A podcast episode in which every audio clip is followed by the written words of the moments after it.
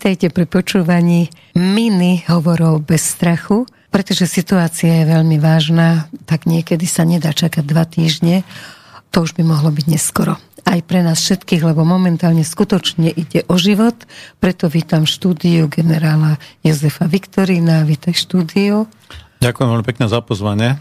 A ten strach nám nahnal eh, ten odchod našich lietadiel F-16 Zajtra má byť tomu mimoriadná schôdza v parlamente. Ako predpokladáš, čo sa bude diať a prečo je to tak mimoriadne nebezpečné, že sme sa museli stretnúť aj teraz? Ja, ďakujem veľmi pekne za otázku. Samozrejme, zajtra uvidíme, či bude schválený program Národnej rade, lebo vždy sú to politické hry súčasnej koalície, keď nechcú hovoriť o témach, ktoré ľudí zaujímajú. V každom prípade nepovedal by som, že to je otázka strachu, tomto prípade ja trošku poopravím, ale v dobrom. A treba sa baviť o objektívnych skutočnostiach. Áno, Slovensko má MIGI 29, ktoré sú bojové stíhač, stíhačky, ktoré používali ozbrojené sily Slovenskej republiky. Podľa posledných informácií, ktoré ministerstvo vydalo ešte v minulom roku, tieto sú uzemnené. A ako si vieme predstaviť, vrátim sa naspäť v štvrtok, piatok, čo bol pán premiér v Bruseli, keď povedal, že urobí maximum preto, aby na základe žiadosti prezidenta Zelenského, aby mu vyhovel a naše MiG-29 poslal na Ukrajinu. Tak tu chcem povedať jeden, jeden podstatný moment. My už si neochránujeme náš dušný priestor. To je veľmi dôležité povedať. Už nám ochranuje Česká republika, Polsko, Maďarsko. A samozrejme lietajú nám nad hlavami iné, iné, iné prostriedky, o ktorých ľudia a občania nemajú ani páru. Samozrejme v súvislosti s konfliktom na Ukrajine, ktorý je a vytvorený, je to určite vytvorený koridor pre lietadla a prostriedky Severoatlantickej aliancie. V každom prípade si musíme povedať, že súčasná vláda je vláda, ktorá je odvolaná v parlamente. Ona nie je v demisii. Otázka toho, aké má právomoci vláda, odvolaná v parlamente, je otázka pre ústavných právnikov a tí sa vyjadrili jednoznačne. Tých, ktorí sú renomovaní a ktorých poznáme, sa vyjadrili jednoznačne, že vláda na to právomoci nemá a nepomôže k tomu ani podpis prezidentky. Čo pani prezidentka samozrejme priznala.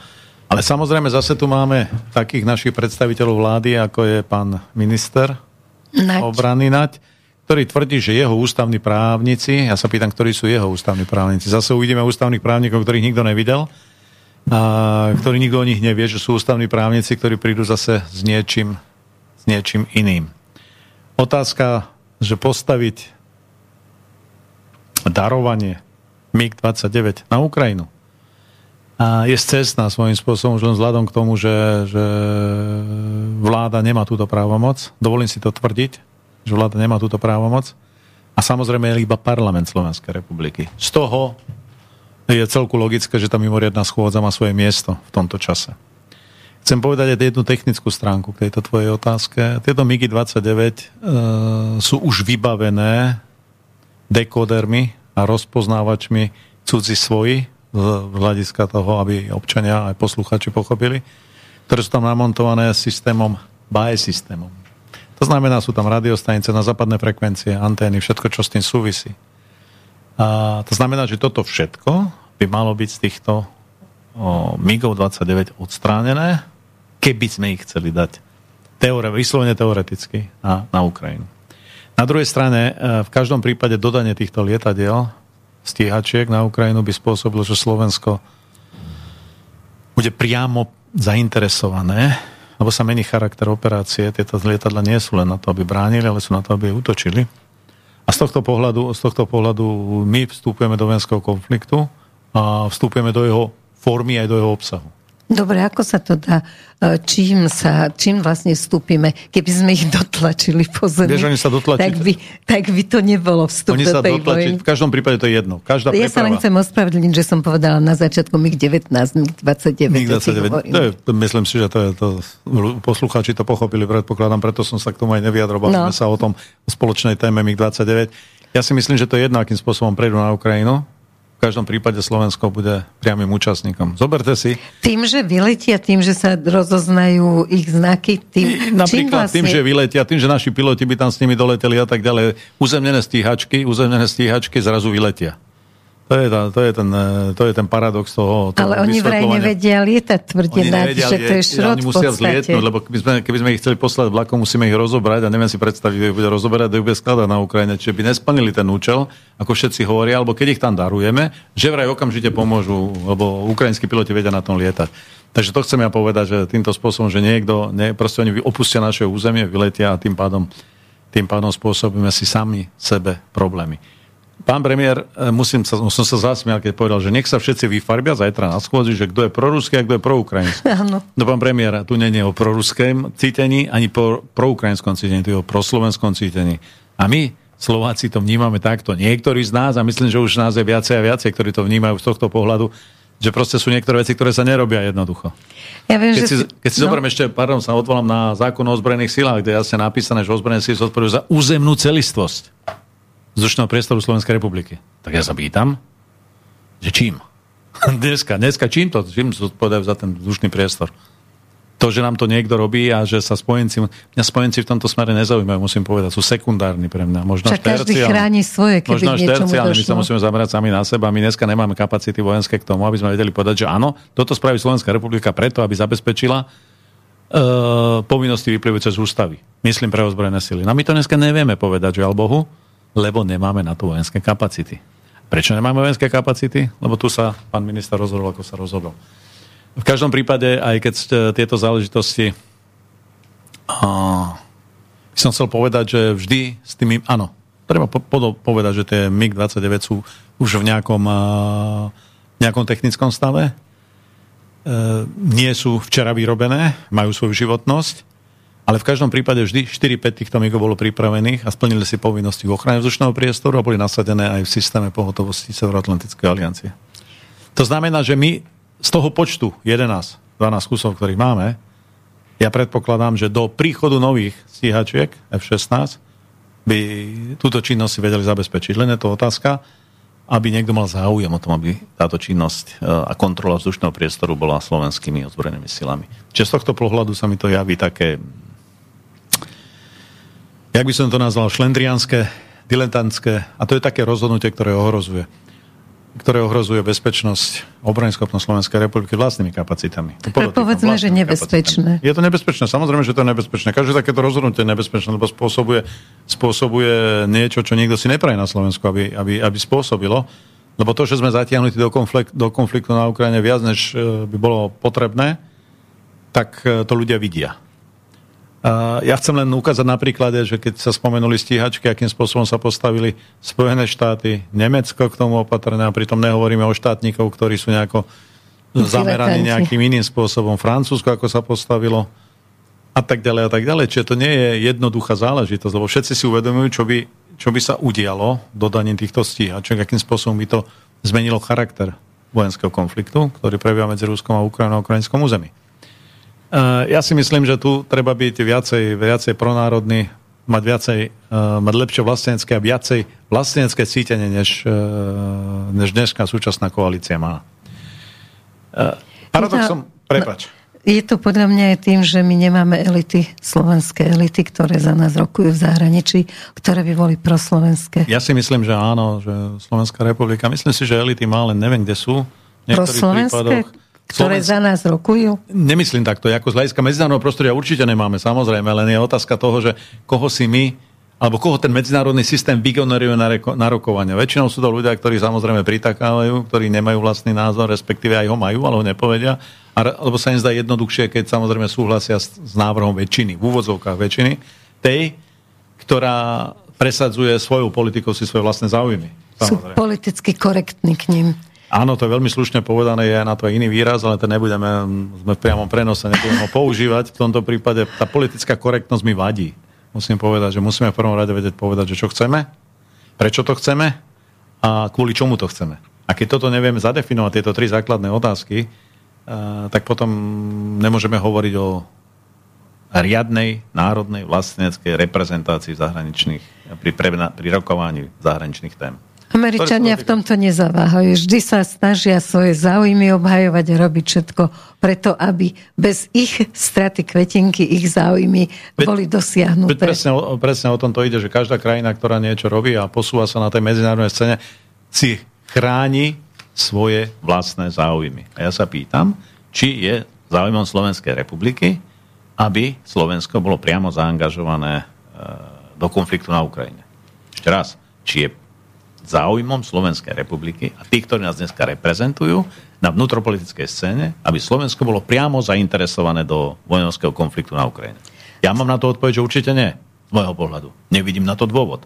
Lebo kedy si nám hovorili, že musíme posielať vojska do Afganistanu, lebo musíme zabezpečiť obranu Európy. Ja sa, pozrite sa, skončil Afganistan. A čo sa udialo z hľadiska bezpečnosti a obrany schopnosti Európy v priebehu toho konfliktu na Afganistane v Európe? No, Samozrejme, vedeli by sme niečo nájsť, ale zase to nebolo také, ako, ako boli tie propagandistické hesla, ktoré vymýšľali mimovládne organizácie.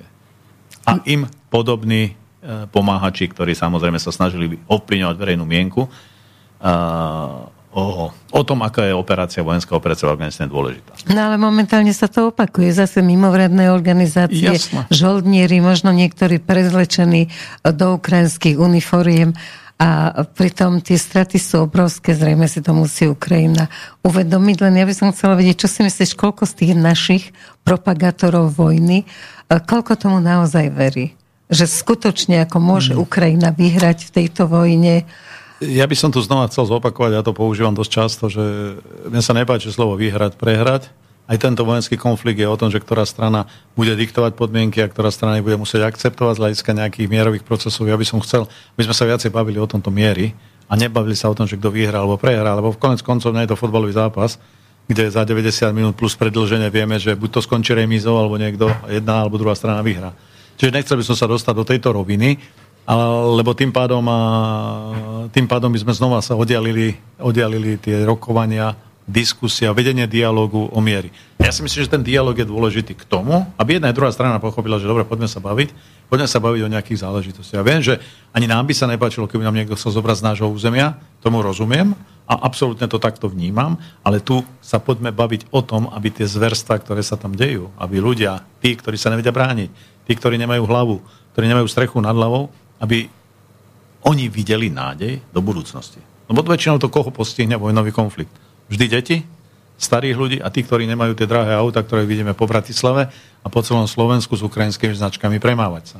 To sú tí, ktorým my pomáhame a tam sa koľko razy pýtam sa, dávam si otázku, že prečo im pomáhame. Však predpokladám, že oni majú dostatok finančných prostriedkov aj zdrojov na to, aby si pomohli aj sami z tohto pohľadu. Naznačil si, že pri, pri uzavretí mieru dojde na každý pád k zmene geopolitickej situácie. Geopolitická situácia to je jednoznačne útok na geopolitickú situáciu, útok na zmeny v geopolitickej situácie.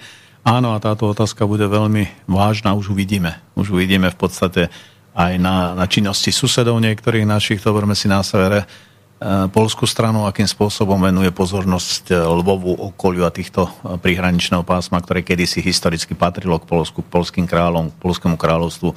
Čiže áno, geopolitika sa meniť bude a my musíme, žiaľ Bohu, nemáme tie informácie, tých dostatok tých informácií na to, aby sme vedeli povedať a veštiť z kryštálovej guli, že akým spôsobom a kde a akým smerom. Ale v každom prípade ide o zmenu geopolitickej situácie. No minister Káčar už niečo naznačil, všetci sa zhrozili, že povedal to, čo si myslel, lebo to sa asi v politike nesmie. A tak ako uh, vidíš to tak, že aj nás sa to bude týkať V každom prípade my sme, my sme ozaj len kvapka v mori lebo sme 5,5 miliónový národ. No, samozrejme, tu týka Slovenskej republiky a preto je o to dôležitejšie, aby sme mali tých našich vnút- reprezentantov na vnútropolitickej scéne takých, ktorú budú myslieť slovensky, budú vlastenci a budú vnímať ten národ, ktorý prešiel ťažkými obdobiami historicky, a aj v súčasnom období. Zoberme si len posledné obdobie pandémie, spomeniem, a, a, a súčasné dopady s konfliktom blízko našej hranici na Ukrajine, ktoré to znamená, musíme mať racionálne rozmýšľajúcich politikov, ľudí, ktorí nebudú vydierateľní politicky z medzinárodnej strany, z medzina, od medzinárodných politikov, od veľkých hráčov, ale budú to ľudia, ktorí budú ozaj cítiť pronárodné. A vidíme, že sa to dá. Zoberme si, zoberme si Maďarsko ako taký svetlý príklad.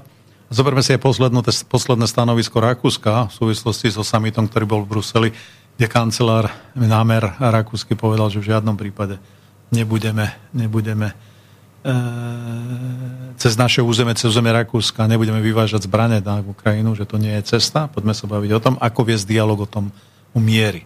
Neviem, e, to by som chcel pripomenúť aj stanovisko OBSE, ktoré na svoju konferenciu, ktorú, ktorá prebieha, ktorá bude prebiehať vo Viedni, dalo, udelilo víza aj e, ruským diplomatom a politikom, ktorí sa aj budú zúčastňovať. Aj keď sa krajiny pýtajú, jak je to možné, lebo však sú pod sankciami a podobné, ale ako chceš viesť dialog? S kým? No je to... Medzi tými, ktorí, ktorí sú ideologicky nastavení proti, proti východu, proti východnej Európe? No proste musíš tam mať aj tých zástupcov tej východnej Európy reálne a musíš sa s nimi baviť, aby, si, aby ste sa vedeli buď zhodnúť alebo nezhodnúť. Ale musíš s nimi viesť ten dialog, musíš s nimi rozprávať. S každým treba rozprávať. Myslím si, že momentálne môže prebiehať toto, čo sa deje v Európe a teda v súvislosti aj s Amerikou, že to môže prebiehať bez toho, aby sa nejakým spôsobom nedohadovali niekde Američania a Rusy? E, v každom prípade, keď taký dialog beží, tak je v prospech veci povedal si to diplomaticky, ale chvála Bohu. A čo si hovorí sa, uh, mainstream nás učí, že teda celý svet odsúdil túto ruskú agresiu a že vlastne celý svet je šťastný, že tie sankcie ich dávame čoraz viacej. Čo to je celý svet? Veď to je smiešne, určite. To je, to je presne, presne tá formulka, to je tá propagandistická formulka celý svet.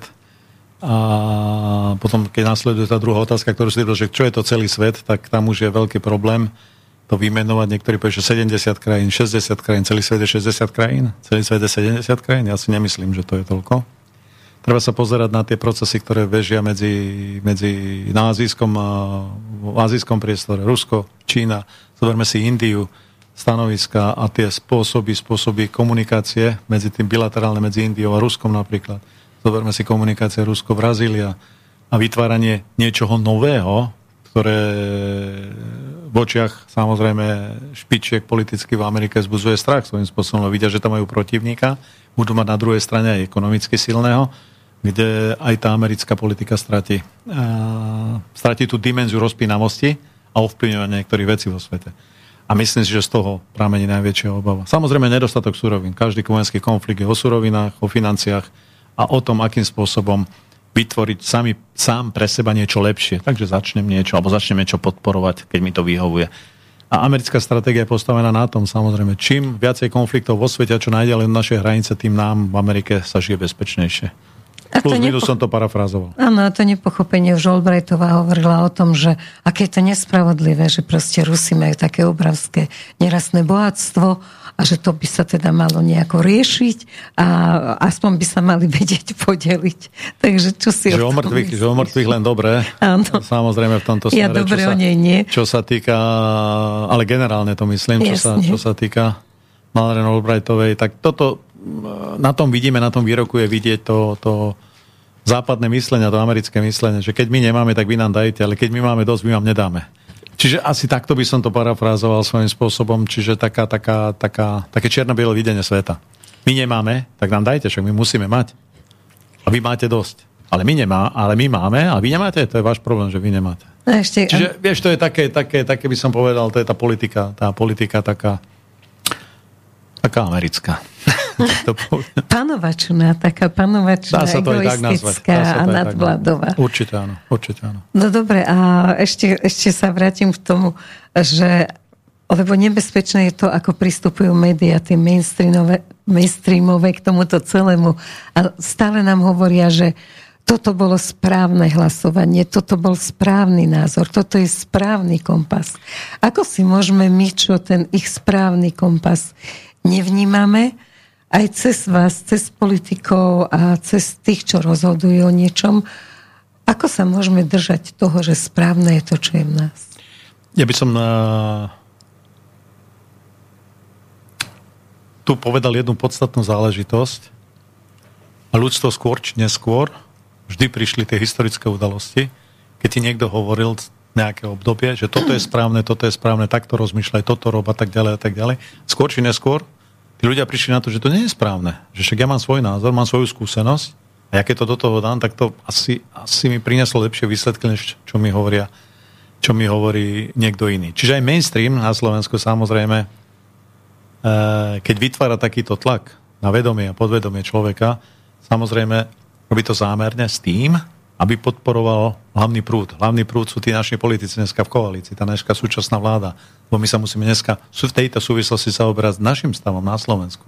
Samozrejme, že nežijeme v oceáne, samostatný ostrov, že musíme sa pozerať, čo sa deje okolo nás na medzinárodnej scéne. Ale v každom prípade, keď nie je záruka toho spoločného vnímania, chápania sa vo vnútri spoločnosti, tak my nemôžeme dospieť, nemôžeme sa posunúť dopredu.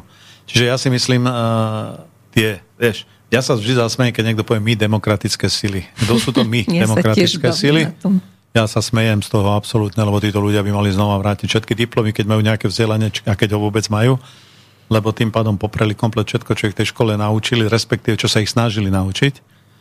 A, lebo to jednoducho nemôže niekto povedať, že ja som demokratická sila a ty nie si demokratická sila. Môžem si to myslieť, môžem to možno povedať nie v nejakej verejnej diskusii, nejako neoficiálne, neformálne pri nejakej debate, ale nemôžem si to dovoliť tvrdiť do éteru, že my, demokratické sily, kto to je pre Boha živého, ja to neviem.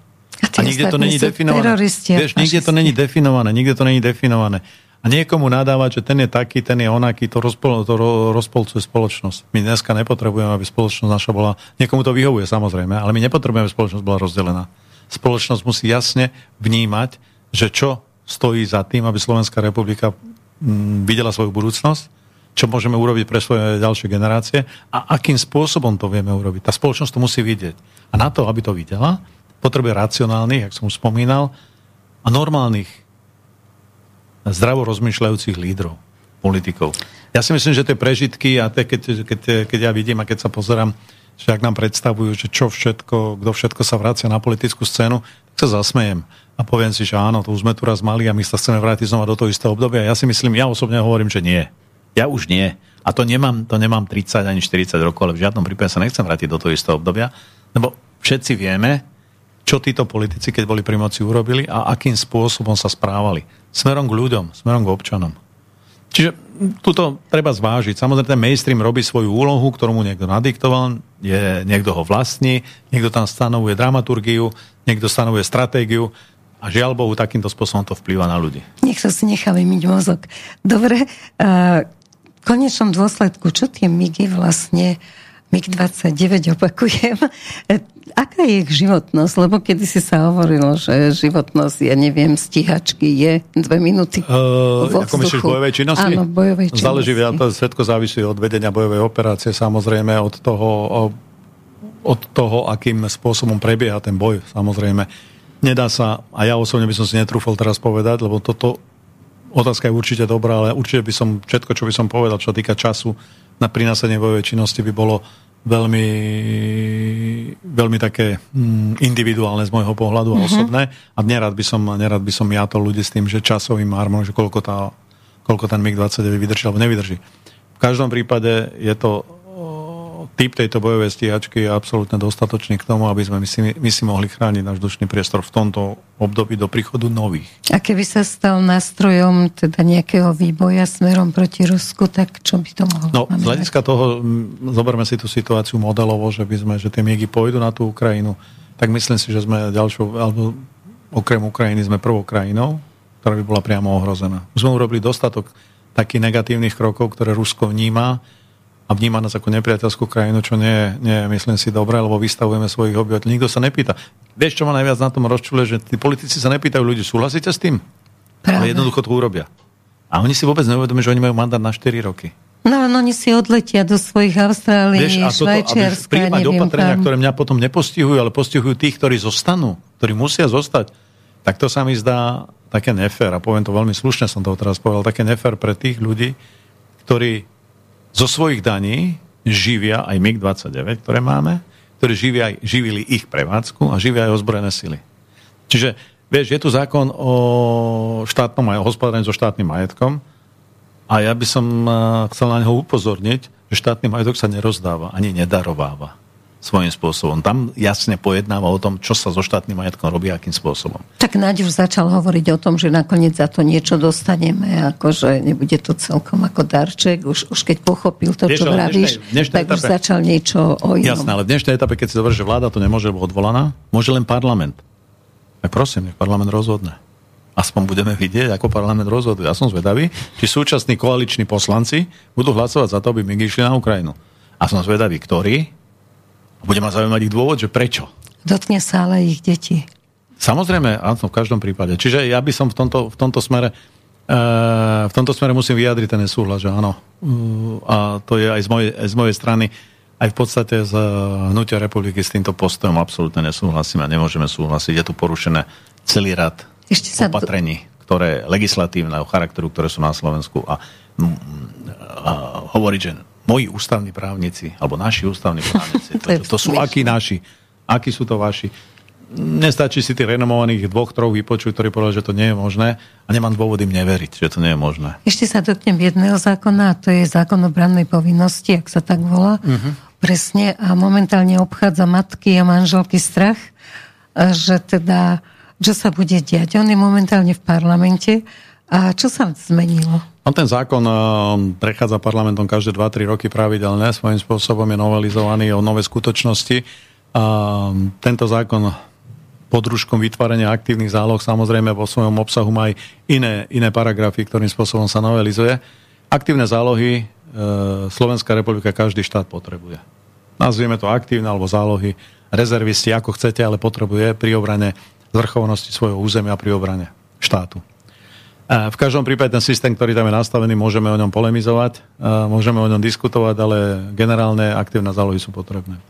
Na druhej strane selekcia výberu ľudí do aktívnych záloh, ako to tam rieši paragraf 13 tohto branného zákona, je absolútne v rozpore so všetkým a deliť znova spoločnosť na tých dobrých, lebo tí nám vyhovujú, a na tých zlých, ktorí nám nevyhovujú. A tí zlí sú ktorí? Tí, ktorí majú extrémne názory, ja sa pýtam, aké sú extrémne názory, tí, ktorí nesúhlasia s mainstreamom, to znamená, že už je to tam jasné vyselektované delenie spoločnosti.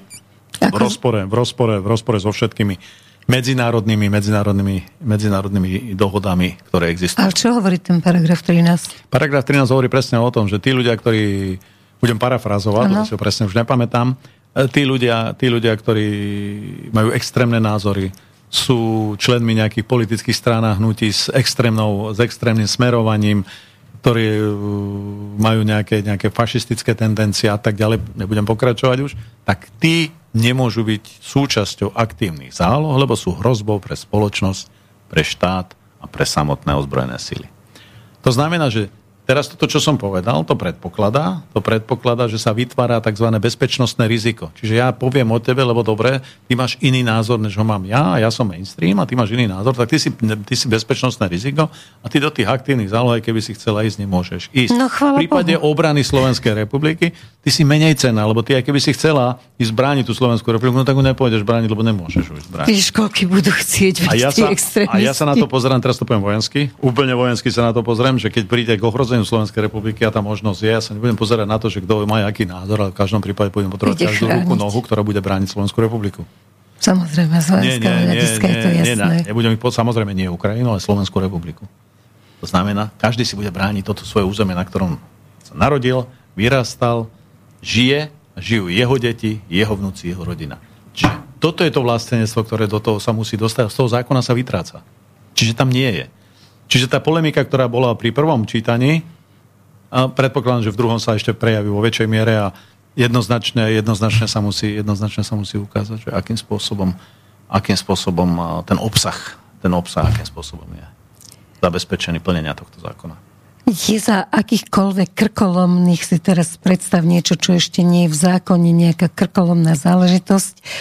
Je možné, že Ty si raz hovoril v nejakej relácii, že raz sa minú zbranie, raz sa minú aj ľudia, že bude treba nové a nové.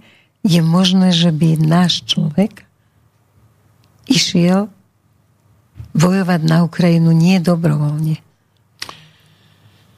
Eh, bolo, bolo zaujímavé, zaujímavé video, ktoré, ktoré, bolo, ktoré sa udialo, mám dojem, že minulý týždeň eh, na výbore pre zahraničné otázky, keď na otázku uh, predsedu Uhríka, či posielame ľudí na Ukrajinu, alebo neposielame, tak emocionálne pán Heger povedal, že samozrejme, že čo sú, sú, sú takéto otázky, samozrejme, že pošleme tam, kde sú naši spojenci, tam budeme posielať aj my svojich ľudí. Takže toto chcem povedať a mu povedať, že to nezáleží od spojencov.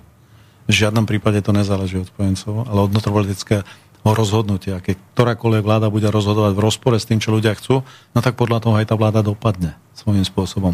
A to nehovorím o tom, že by som niečo teraz chcel na dnes, ale vždy to tak historicky bola história, by potvrdzovala akurát pravidlo.